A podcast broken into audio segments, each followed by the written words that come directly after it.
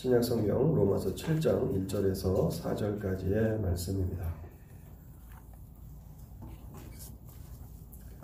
하나님의 말씀 로마서 7장 1절에서 4절까지입니다. 신약 성경 247조 신약 성경 247조 로마서 7장 1절에서 4절까지를 읽겠습니다.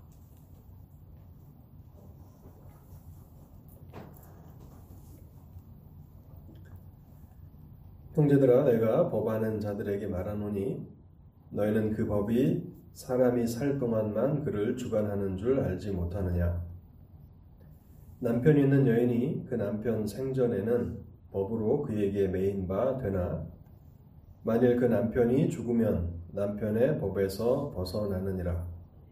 그러므로 만일 그 남편 생전에 다른 남자에게 가면 음녀라. 그러나 만일 남편이 죽으면 그 법에서 자유롭게 되나니 다른 남자에게 갈지라도 음녀가 되지 아니하느니라. 그러므로 내 형제들아 너희도 그리스도의 몸으로 말미암아 율법에 대하여 죽임을 당하였으니 이는 다른이 곧 죽은 자 가운데서 살아나신 이에게 가서 우리가 하나님을 위하여 열매를 맺게 하려 함이라. 아멘.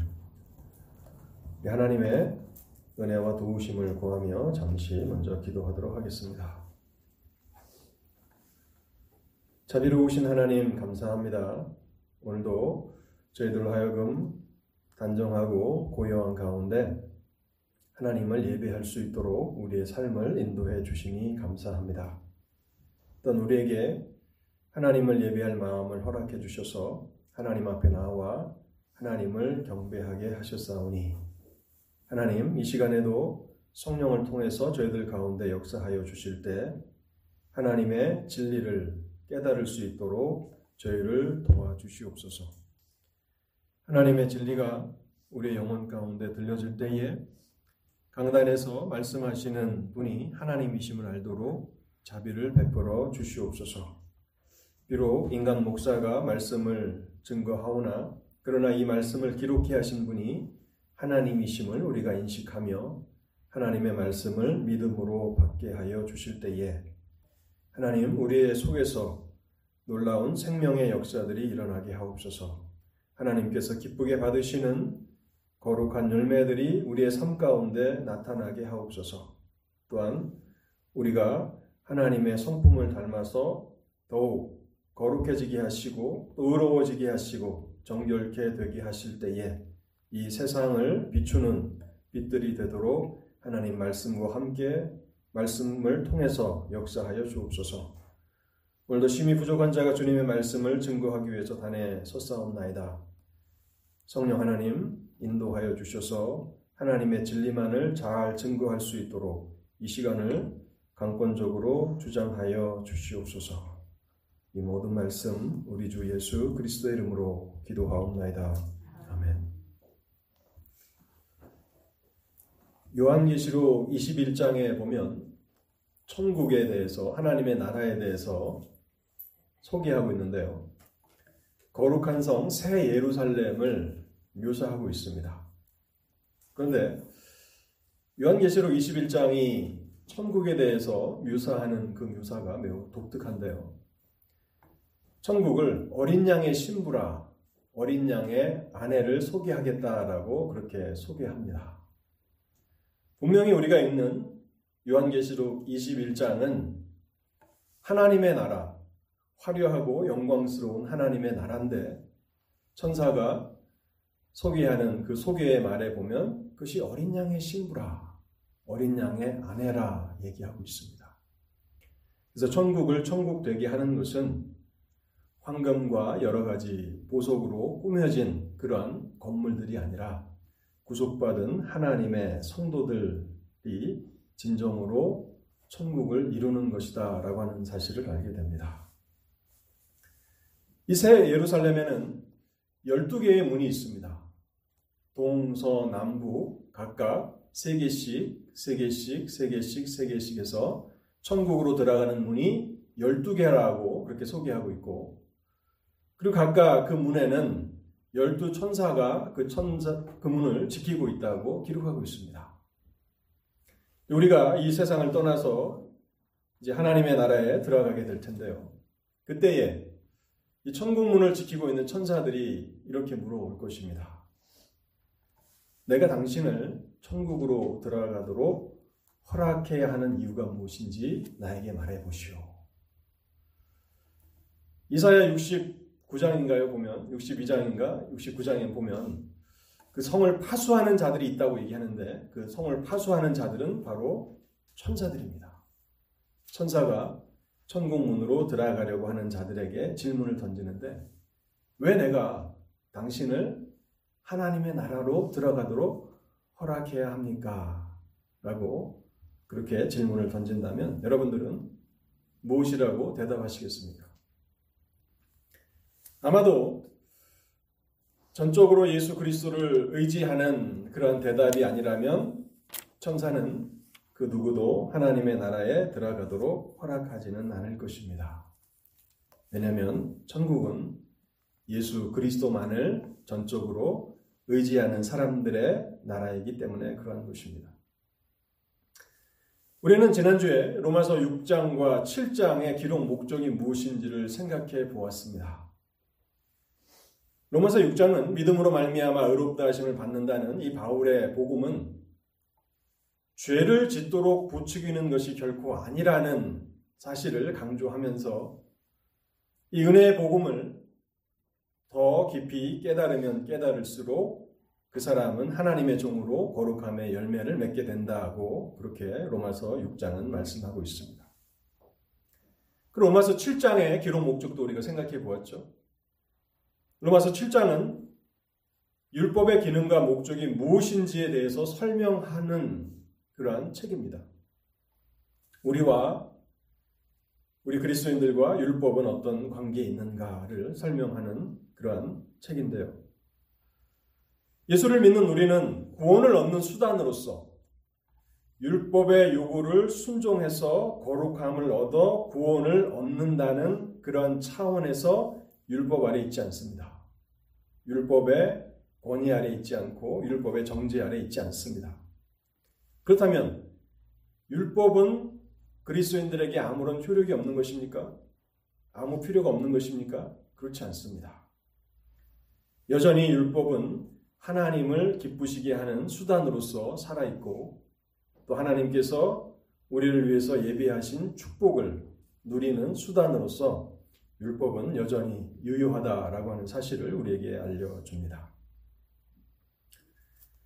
지난주에 이어서 이제 오늘도 로마서 7장을 생각해 보면서 그리스도인이란 누구인가, 그리스도인은 누구인가에 대해서 생각해 보고자 합니다. 이제 로마서 7장 4절 말씀, 이 한 절 말씀을 가지고 오늘 설교를 하게 될 텐데요. 아마 다음 주에도 로마서 7장 4절을 가지고 설교하게 될지도 모릅니다. 그만큼 로마서 7장 이 4절은 많은 내용들을, 풍성한 내용들을 다루고 있는데요. 어린 양의 신부, 어린 양의 아내라고 소개되고 있는 그리스도인, 그는 누구인가를 우리가 이 시간 로마서를 통해서 생각해 보겠습니다.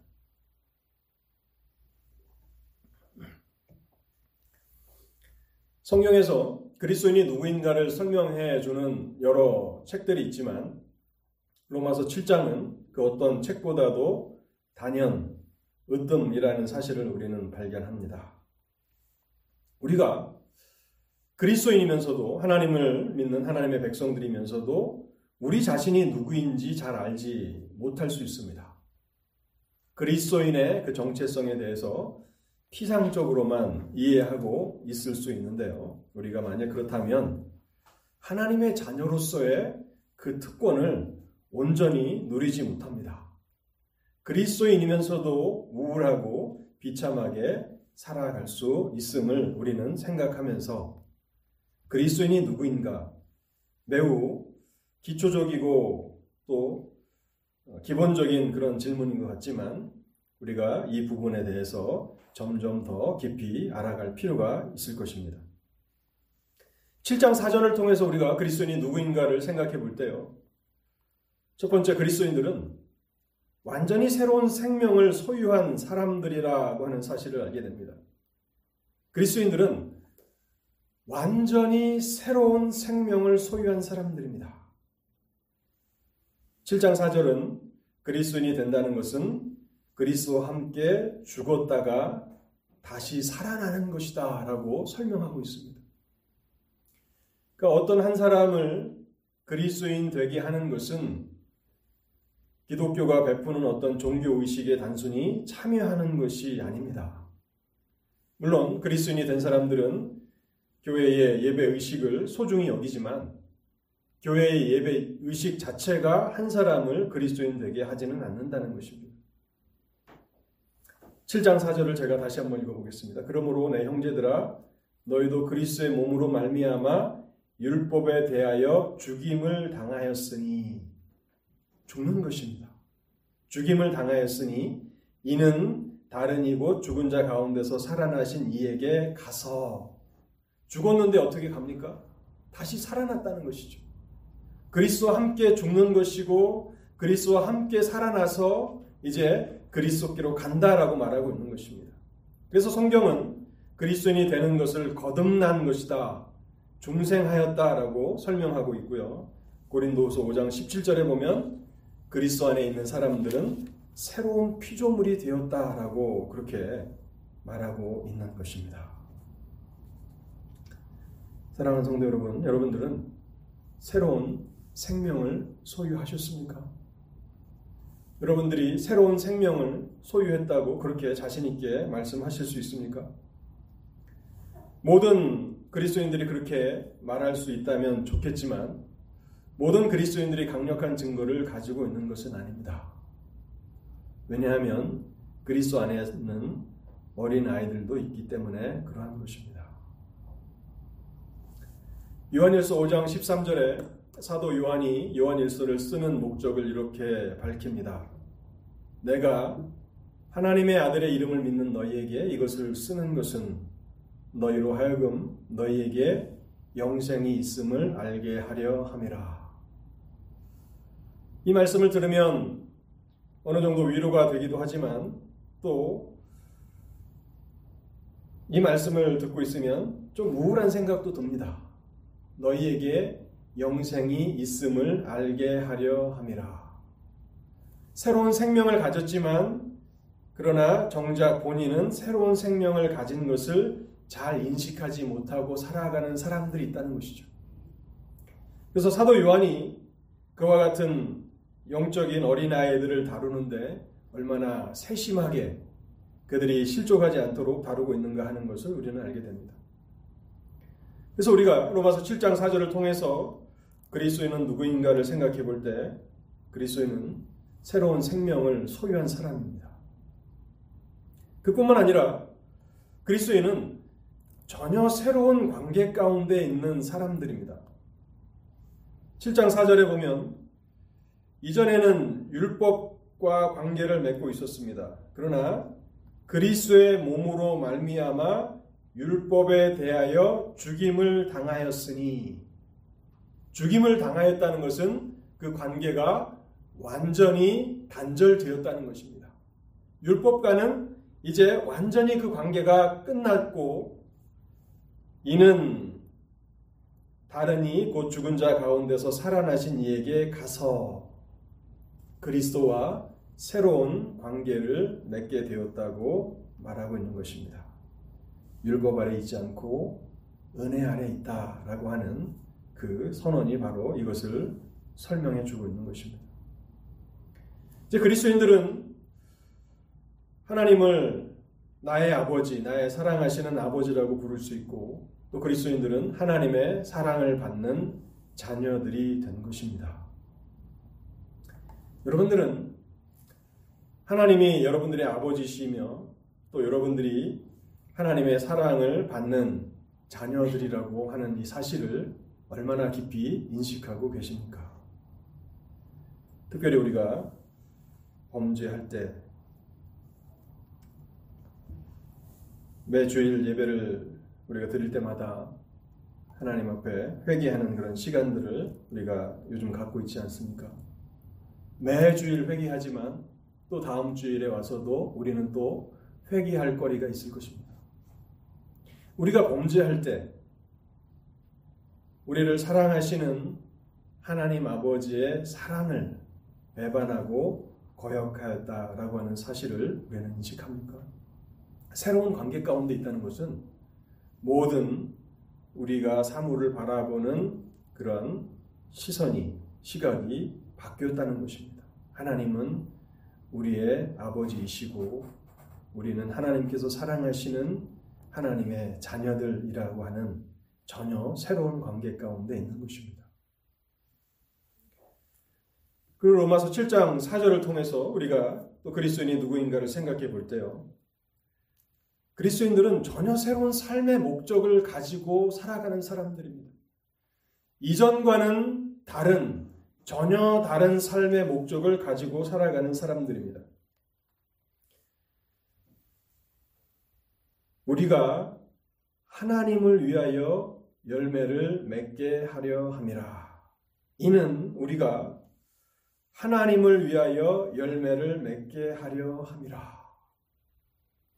이전에는 율법 아래 살아 있을 때는 자기 자신을 위해서 자기 자신의 만족과 행복을 위해서 살았다면 이제 그리스도인들은 새로운 생명을 얻게 되었고 새로운 관계 가운데 살아가고 그뿐만 아니라 이제 새로운 삶의 목적을 가지고 하나님을 위하여 열매를 맺는 그런 삶의 목적을 가지고 살아간다는 것입니다. 물론 이 일을 위해서 하나님께서는 날마다 우리에게 능력을 공급해 주시고 권세와 힘을 공급해 주시겠다고 말씀하고 계십니다. 우리는 그리스도인이 누구인가를 생각해 볼 때에 참으로 엄청난 신분의 변화라고 하는 사실을 알게 됩니다. 이제 크게 두 번째로 그렇다면 한 사람이 어떻게 그리스도인이 되는가에 대한 그 과정을 생각해 보겠습니다. 로마서 7장 4절은 그리스도인이 누구인가 라고 하는 그 그리스도인에 대한 정의를 우리에게 소개할 뿐만 아니라 로마서 7장 4절 안에는 어떻게 한 사람이 그리스도인이 되는가에 대해서도 잘 설명해 주고 있습니다. 제가 4절 상반절만 읽어보겠습니다. 그러므로 내 형제들아 너희도 그리스도의 몸으로 말미암아 율법에 대하여 죽임을 당하였으니 그러니까 새로운 관계를 새로운 생명을 얻고 새로운 관계 가운데 살아가고 새로운 삶의 목적을 얻습니다. 그런데 그 모든 것이 무엇을 통해서 이루어지느냐 하는 것입니다. 그리스도의 몸으로 말미암아 천국문에서 천사가 왜 내가 당신을 천국에 들여보내야 합니까? 라고 할 때 예수 그리스도라고 하는 이 말을 빼놓고서는 설명할 길이 없는 것입니다. 한 사람이 그리스도인이 되는 것은 바로 예수 그리스도의 몸으로 말미암아 되는 것입니다. 구원은 오직 예수 그리스도 안에만 있습니다. 예수 그리스도를 떠나서는 구원이 없습니다. 그렇다면 그리스도의 몸으로 말미암아 그리스도의 몸이라고 하는 이 단어가 의미하는 것은 뭘까요? 그리스도의 몸으로 말미암아. 우리는 얼른 그리스도의 몸이라고 하는 것은 그리스도의 십자가의 죽으심이라고 하는 사실을 떠올릴 수 있을 것입니다. 그리스도의 십자가의 죽으심으로 말미암아. 그리스도께서 왜 성육신 하셨습니까? 성육신 하신 그 이유는 그 당시 하나님의 백성들에게 하나님의 말씀을 증거하시기 위함일 뿐만 아니라 성육신 하신 그 목적의 궁극적인 목적은 십자가에서 하나님의 세우신 화목 제물로 죽으시기 위해서 성육신 하신 것입니다. 하나님은 영이시기 때문에 몸이 없으시죠. 그래서 하나님의 아들 예수 그리스도께서는 성육신 하신 것이고 그리고 십자가에서 화목제물로서 하나님의 백성들의 죄를 대속하신 것입니다. 그래서 그리스도의 몸이라고 하는 것은 그리스도의 십자가를 의미하는 것인데요. 그래서 사람이 그리스도의 그리스도인이 된다라고 하는 이것은요. 전적으로 그리스도의 십자가의 죽으심을 통해서 이루어지는 것입니다. 로마서 7장 4절이 우리에게 설명하고 있는 독특한 부분은 무엇인가 하면 그리스도의 몸으로 말미암아 율법에 대하여 죽임을 당하였다고 선언하는 이 부분입니다. 그리스도의 십자가의 죽음이 무엇과 관련이 있는가 하면 율법에 대한 죽음이라고 말씀하고 있는 것입니다. 성경은 같은 내용을 반복하는 것 같지만 단순한 반복이 아니라 거기에는 어, 전에는 없던 새로운 내용들을 계속해서 덧붙여 나가고 있는 것입니다. 반복하는 것은 우리가 잘 기억하지 못하기 때문에 그 내용을 떠올리도록 우리를 도우시기 위해서 그렇게 하는 것이고 그런 단순한 반복이 아니라 거기는 항상 새로운 부분이 있다는 것입니다. 그리스도의 몸으로 말미암아 율법에 대하여 죽임을 당하였으니 예수 그리스도의 십자가의 죽으심은 율법에 대하여 죽으신 것이라고 설명하고 있습니다. 갈라디아서 4장 4절에 보면요. 이런 말씀이 있습니다. 때가 참에 하나님이 그 아들을 보내사 여자에게 나게 하시고 율법 아래 나게 하신 것은 율법 아래 나셨다라고 하는 것은 율법의 모든 요구에 대해서 순종하시기 위해서 이 땅에 오셨다라고 하는 그런 의미가 될 것입니다. 그리스도는 스스로 자기 자신을 율법 아래 세우셨고 그리고 율법의 모든 요구를 순종하시는 그 삶을 살아가신 것입니다. 그래서 예수 그리스도의 삶을 우리가 평가할 때 성육신 하셔서 그 말 구유에 태어나신 그 이후부터 십자가에서 보배로운 피를 흘리시고 죽으시기까지의 그 모든 삶은 율법의 요구를 순종하시는 삶이셨다라고 하는 것을 우리는 알게 됩니다. 그리고 십자가에서의 죽으심은 율법의 요구를 완전히 만족시키시는 일이었습니다. 십자가에서 어떤 일이 일어났습니까? 율법은 예수 그리스도께 예수 그리스도를 믿는 백성들의 죄에 대한 율법의 형벌을 받을 것을 요구합니다.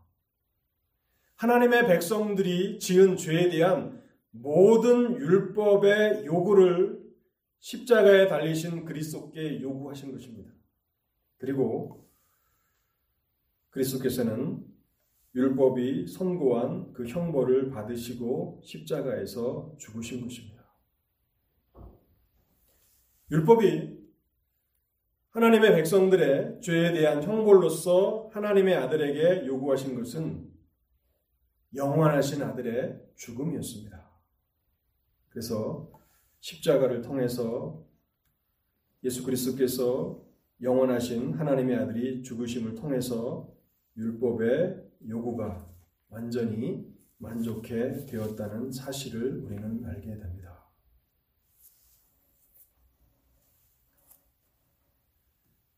근데 그리스도께서는 십자가에서 죽으셨을 뿐만 아니라 3일 만에 다시 부활하셨죠. 여러분, 부활은 어떠한 의미를 가지고 있습니까? 로마서 7장 4절 말씀에 근거해서 부활이 어떠한 의미가 있는지를 생각해 보십시오. 예수 그리스도께서 죽으셨다가 다시 살아나셨다는 것은 십자가에서 예수를 믿는 모든 하나님의 백성들의 죄에 대해서 율법이 부과한 그 율법의 형벌을 받으신 것인데 다시 그리스도께서 살아나셨다는 것은 율법의 모든 요구가 완전하게 영원히 만족되었고 또 그것이 완전히 성취되었다라고 하는 그러한 의미를 그리스도의 부활이 담고 있는 것입니다. 죄를 지은 한 사람이 이제 죄의 심판을 받고 감옥에 가게 되죠. 그리고 나서 형기를 다 마치고 나면 어떤 일이 일어납니까? 감옥문이 열리고 그 사람은 석방됩니다. 더 이상 그 사람이 치러야 할 죄값이 없기 때문에 감옥은 그 죄를 지어서 감옥살을 한 그 사람에게 이제 자유를 주는 것이죠. 바로 부활이 그리스도의 부활이 그것을 의미하는 것입니다. 율법은 여러분과 저와 같이 예수를 믿는 그 모든 하나님의 백성들에 대한 율법의 요구를 십자가에서 그리스도께 요구하였고 그리스도께서는 십자가에서 그 율법의 요구를 만족해 하신 것입니다. 그리고 3일 만에 부활하심으로 이제 율법이 더 이상 예수를 믿는 하나님의 백성들에게 요구할 것이 남아 있지 않게 된 것입니다. 그럼 이것은 참 놀라운 것이지 않습니까? 더 이상 율법은 하나님을 믿는 하나님의 백성들 가운데 요구할 것이 남아 있지 않습니다. 왜냐하면 그리스도께서 율법에 대한 모든 요구를 십자가에서 완전히 만족해 하셨기 때문에 그러한 것입니다. 갈라디아 2장 19절을 보겠습니다. 갈라디아 2장 19절엔 이런 말씀이 있습니다. 내가 율법으로 말미암아 율법을 향하여 죽었나니 이는 하나님을 향하여 살려 함이니라. 그 성경에서 율법에 대해서 그리스도인들은 죽었다라고 하는 이런 선고를 내리는 것인데 어떻게 일이 가능한가? 예수 그리스도의 몸으로 말미암아 예수 그리스도의 십자가의 죽으심으로 말미암아 율법이 요구하는 모든 요구를 그리스도께서는 자신의 몸으로 십자가에서 성취시키셨기 때문에 로마서 8장 제가 뭐 여러 차례 8장에서도 어, 이제 언급했지만은 갈라디아 2장에서도 동일한 승리의 그런 어, 선언을 하고 있는 것입니다. 내가 율법으로 말미암아 율법을 향하여 죽었나니 예수를 믿는 사람이라면 이렇게 말할 수 있다는 것입니다. 율법은 더 이상 우리에게 예수를 믿는 우리에게 어떤 것도 요구할 수 없다는 것입니다. 우리를 정죄할 수도 없고 더 나아가 더 이상 우리와 관계를 맺고 있지도 않습니다. 이것이 한 사람이 그리스도인이 될 때 나타나는 첫 번째 변화입니다. 어떻게 한 사람이 그리스도인이 되는가? 그리스도의 십자가를 통해서 율법에 대해서 죽음을 통해서 그리스도인이 되고 이제 두 번째 단계는요. 여전히 7장 4절이 기록하고 있는데요. 이는 다른이 곧 죽은 자 가운데서 살아나신 이에게 가서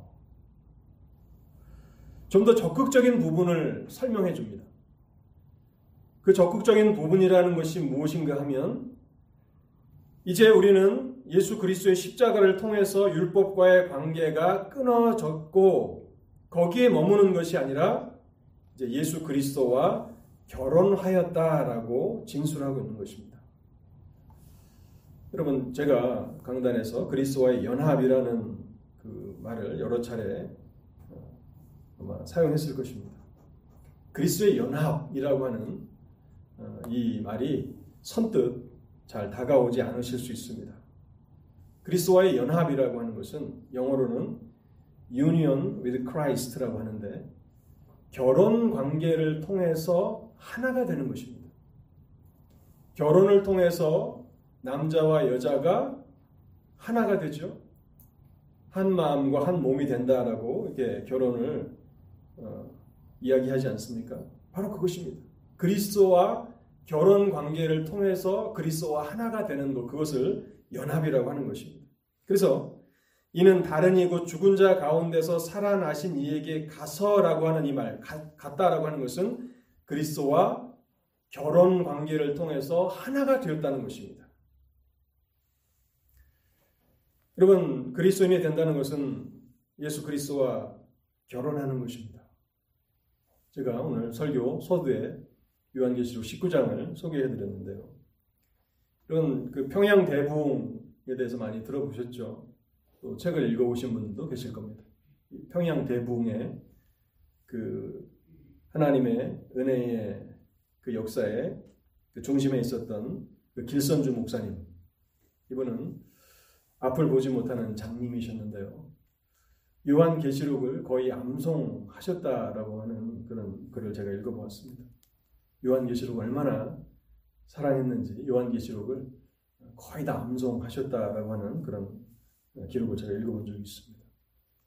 19장, 20장, 21장, 22장 여러분 얼마나 영광스러운지 예수를 믿는다는 것 그리스도인이 된다는 것이 얼마나 영광스러운 것인지를 이 요한계시록 19장을 통해서 여러분들이 점점 더 풍성하게 알아가실 수 있기를 바랍니다. 이 그리스도인이 된다라고 하는 이것은요. 단순히 율법과의 관계가 끊어졌다라고 하는 데서 멈추는 것이 아니라 예수 그리스도와 결혼하는 것입니다. 그래서 요한계시록 19장에서 내가 어린 양의 아내를 소개하겠다. 어린 양의 신부를 소개하겠다라고 그렇게 천사가 얘기하는데 이 어린 양의 아내, 어린 양의 신부가 누굽니까? 그리스도인들인 거예요. 얼마나 감미로운 그런 소개입니까? 우리를 그리스도의 신부라, 그리스도의 아내라 그렇게 소개합니다. 그래서 그리스도인이 된다는 것은 그리스도와 결혼하는 것입니다. 그래서 우리가 그리스도인으로 살아가는 동안에 여전히 율법 아래서 살았던 것처럼 그러한 방식으로 살아가서는 안 됩니다. 우리가 율법을 두려워하고 또 율법의 그 정죄를 두려워한다면 그것은 먼저는 우리의 새로운 남편이신 그리스도께 신실하지 못하는 것이고 또 그리스도께는 큰 모독이 되는 것입니다. 어떤 한 여인이 한 남자와 결혼했는데 그 남편이 죽었습니다. 그래서 다른 남자와 결혼을 했습니다. 새로운 남편과 살아가는 동안에 전 남편을 계속 생각한다면 그것은 새로운 남편에게는 모독이 되는 것이 아닙니까? 그런 차원에서 우리는 율법과의 관계를 생각해 봐야 하는 것입니다. 그러니까 예수를 믿는 우리가 율법의 정죄 아래에서 살아간다는 것은 대단히 잘못된 것입니다. 옛 남편의 기억 속에서 사는 것입니다. 그렇다면 여러분들이 이렇게 말씀하실 수 있습니다. 내가 그리스도인이라고 그렇게 생각하지만 그러나 여전히 나는 실패한 사람이요. 여전히 나는 죄인이고 나는 여전히 무가치한 사람이라고 느낍니다. 그러나 여러분, 그럴지라도 우리는 성경이 우리에게 선포하는 이 영광스러운 진리를 끊임없이 우리 자신에게 적용시켜야 합니다. 그리스도 안에 있는 자들에게는 결코 정죄함이 없다라고 하는 이 사실을 붙드는 것, 그것이 믿음이고 또 이 놀라운 변화를 우리에게 끊임없이 설교하는 것, 그것이 참된 믿음입니다. 어, 오늘 이제 이 설교를 마무리하면서 마지막으로 간단하게 어, 말씀드리고자 하는 것은 무엇인가 하면요. 사실 이 로마서 7장 4절 한 절을 가지고 한 편의 설교를 이렇게 구성해서 해야 되는데 어, 앞으로도 아마 7장 4절에서 몇 번 더 설교를 해야 될 것 같습니다. 그만큼 풍성하기 때문에 오늘은 어느 정도 서론적인 것이라고 생각하시면 좋을 것 같습니다. 그래서 한 사람이 그리스도인이 된다는 것은 첫 번째 예수 그리스도의 몸으로 예수 그리스도의 십자가를 통해서 율법에 대해서 죽는 것입니다. 그리고 나서 예수 그리스도와 결혼 관계를 통해서 하나 되는 것입니다. 그렇다면 이 예수 그리스도와 하나됨, 연합됨, 결혼을 통해서 하나됨의 본질이 무엇인가를 좀 생각해 보겠습니다.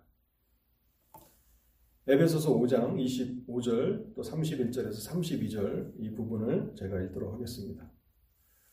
남편들아 아내 사랑하기를 그리스도께서 교회를 사랑하시고 그 교회를 위하여 자신을 주심같이 하라. 그러므로 사람이 부모를 떠나 그의 아내와 합하여 그 둘이 한 육체가 될지라. 이 비밀이 크도다. 나는 그리스도와 교회에 대하여 말하노라. 그리스도와 연합되었다. 그리스도와 결혼하였다라고 하는 이 진리가 담고 있는 그 내용은 우리와 그리스도가 한 육체가 되었다는 것입니다. 그러면서 에베소서 5장 31절에서는 이 비밀이 크도다라고 말씀하고 있습니다. 분명히 에베소서 5장에서는 남자와 여자가 결혼 관계를 통해서 하나 되는 것을 말하고 있지만 거기에서 그치지 않고 나는 그리스도와 교회에 대하여 말하노라라고 말씀하고 있는 것입니다. 그러니까 이 땅에서 남편과 아내가 결혼 관계를 통해서 하나 되는 이것은 궁극적으로 그리스도인과 예수 그리스도의 하나됨에 대한 하나의 예표라고 할 수 있는 것입니다. 그래서 이것은 진실로 큰 비밀입니다. 그리스도인이 된다는 것은 그리스도와 하나가 되는 것입니다. 이 한 육체가 된다는 것의 의미는 무엇입니까? 가장 친밀한 관계가 된다는 것이죠. 그러니까 부부 사이에는 뭐 비밀이 없어야 된다고 다들 말씀하시죠. 여러분 그것이 가장 이상적인 것이지 않습니까? 왜냐하면 가장 친밀한 관계이니까. 그죠? 가장 친밀한 관계인데 그리스도와 결혼하였다라고 하는 이 말이 우리에게 전달해 주는 그 진리는 무엇인가 하면 우리와 그리스도와의 관계가 그런 친밀함, 가장 친밀한 관계라는 사실입니다. 여러분 이것이 얼마나 큰 위로가 되는 진리입니까? 언제 가장 위로가 될까요? 아무도 우리와 함께 하지 못하는 그런 시간들이 있습니다. 그 시간이 바로 우리가 임종을 맞는 그런 시간이겠죠. 사랑하는 자식들도 사랑하는 남편이나 아내도 함께 할 수 없습니다. 홀로 우리가 임종을 맞이해야 되는데요. 그러나 여러분, 그리스도인이 된다라고 하는 것은 무엇입니까? 그때에도 여전히 가장 친밀한 관계를 유지하시는 그리스도가 함께 하시는 것입니다. 남편과 아내가 하나 되는 것처럼 그리스도인이 된다는 것은 그리스도와 결혼하여 하나가 되는 것입니다. 그래서 가장 친밀한 관계를 누리는 것입니다. 이 진리의 빛을 따라서 이 영광스러운 진리를 인식하면서 살아가는 것이 그리스도인의 삶입니다. 그렇기 때문에 그리스도인들은 비참하거나 우울할 수 없는 것입니다. 그리스도와 결혼한다, 결혼하여서 하나가 된다, 그리스도와 연합되었다라고 하는 이 말씀은요. 예수 그리스도께서 이제 우리의 머리가 되신다는 것입니다. 우리의 남편이 되신다는 거예요. 그래서 우리는 그리스도의 권위에 순종하며 살아가는 사람들이 되었다는 사실입니다. 성경에서 가장 이상적인 남편과 아내의 관계를 아내가 남편에게 순종하면서 살아가는 삶이라고 그렇게 가르쳐 주고 있죠.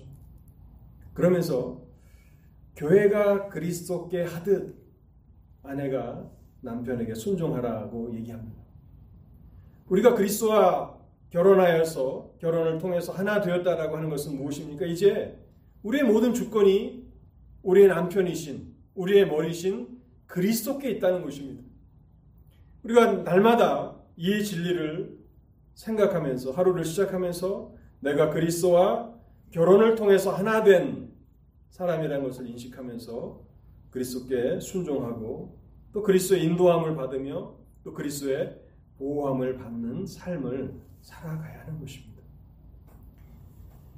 여러분 이 진리를 우리가 깊이 깨닫게 된다면 우리의 삶은 우리의 인생은 반드시 변화됩니다.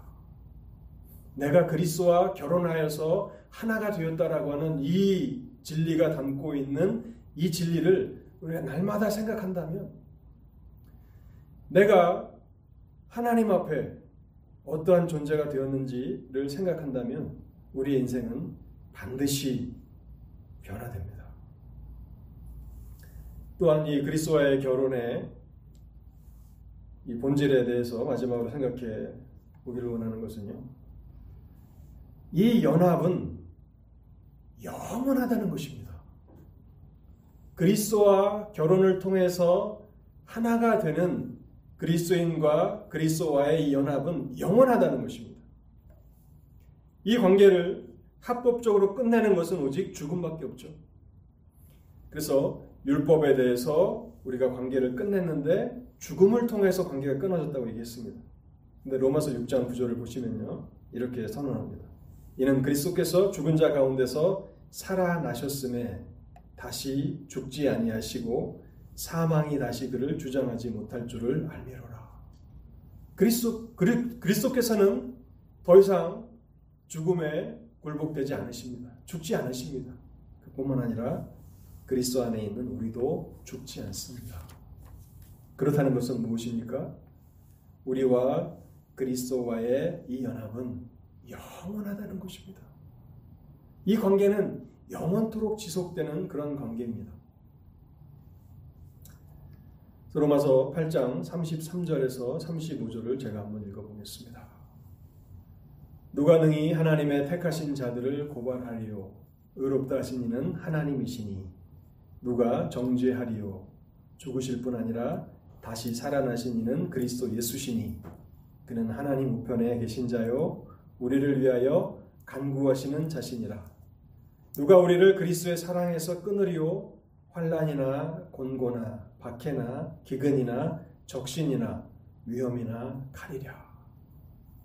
이 그리스도와의 관계는 결코 끝나지 않는 영원한 관계라고 하는 사실을 우리에게 선포하고 있는 것입니다. 결론의 말씀을 드리겠습니다. 오늘 우리는 로마서 7장 4절을 중심으로 해서 하나님의 진리를 생각해 보았습니다. 그리스도인은 누구인가? 여러분 성경 안에 그 답이 있습니다. 새로운 생명을 가진 존재라고 말하고 있습니다. 그리스도인이 된다는 것은 죽는 것이고 또 다시 사는 것입니다. 또한 새로운 관계 가운데 있는 것입니다. 옛 남편이었던 율법과의 관계가 끊어지고 새로운 남편인 그리스도와 관계를 맺는 것입니다. 또한 그리스도인이 된다는 것은 새로운 목적을 갖는 것입니다. 하나님을 위하여 열매를 맺는 삶을 살아가는 것입니다. 어떻게 그리스도인이 됩니까? 그 질문에 대한 답도 로마서 7장 4절에 있습니다. 그리스도의 몸으로 말미암아 그리스도의 십자가로 말미암아서 그리스도를 믿는 우리는 율법에 대해서 죽었습니다. 로마서 6장에서는 그리스도의 십자가를 통해서 우리가 죄에 대해서 죽었고 사망에 대해서 죽었다고 선언했는데 로마서 7장으로 가면 이제 율법에 대해서도 죽었습니다. 율법이 더 이상 우리에게 부과할 어떤 의무가 없습니다. 우리에게 부과해야 될 율법의 모든 의무를 십자가에 달리신 그리스도께 다 요구한 것입니다. 그래서 영원하신 하나님, 죽으실 수 없는 하나님의 아들의 죽음을 요구했, 요구했고 그리스도께서는 불멸의 하나님이셨지만 십자가에서 율법의 요구를 만족시키시기 위해서 죽으신 것입니다. 신비로운 것이죠. 그래서 더 이상 예수를 믿는 크리스천들에게 율법은 요구할 수 없습니다.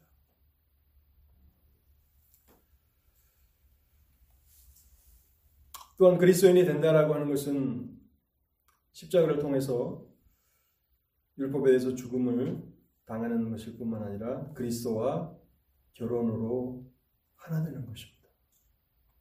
여러분들은 그리스도의 신부라고 불려지는 사람들입니다. 그리스도의 아내, 그리스도의 신부라고 천사가 소개하는 사람들입니다. 이 그리스도와의 결혼은 성도와 그리스도와의 가장 친밀한 관계라는 사실을 우리에게 알게, 알게 해줍니다. 그리스도는 우리의 가장 친밀한 분이셔야 합니다. 우리와 가장 가까운 분이셔야 합니다. 그리고 그리스도는 우리의 남편입니다. 우리의 머리이십니다. 모든 주권을 가지신 분이십니다.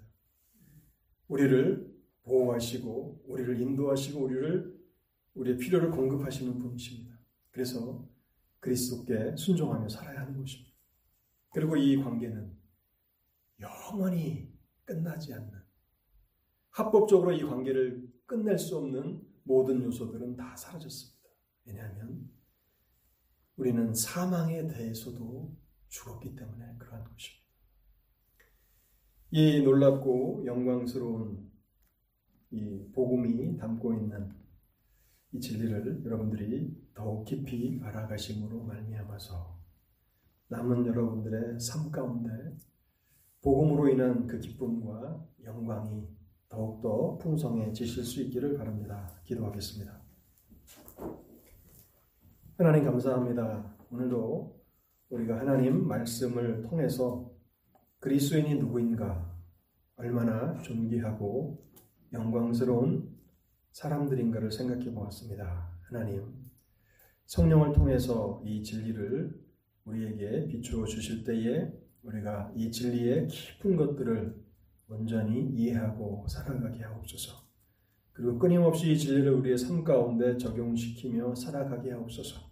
그래서 우리 입술에 찬송이, 우리 입술에 감사가 넘쳐나게 하시고, 입술만의 찬송이 아니라 내 속에 있는 모든 것들을 하나님을 찬송하라고 그렇게 날마다 우리 속에서 공으로 인한 이 감격이 샘솟아 나게 하옵소서. 우리 주 예수 그리스도의 이름으로 기도하옵나이다. 아멘.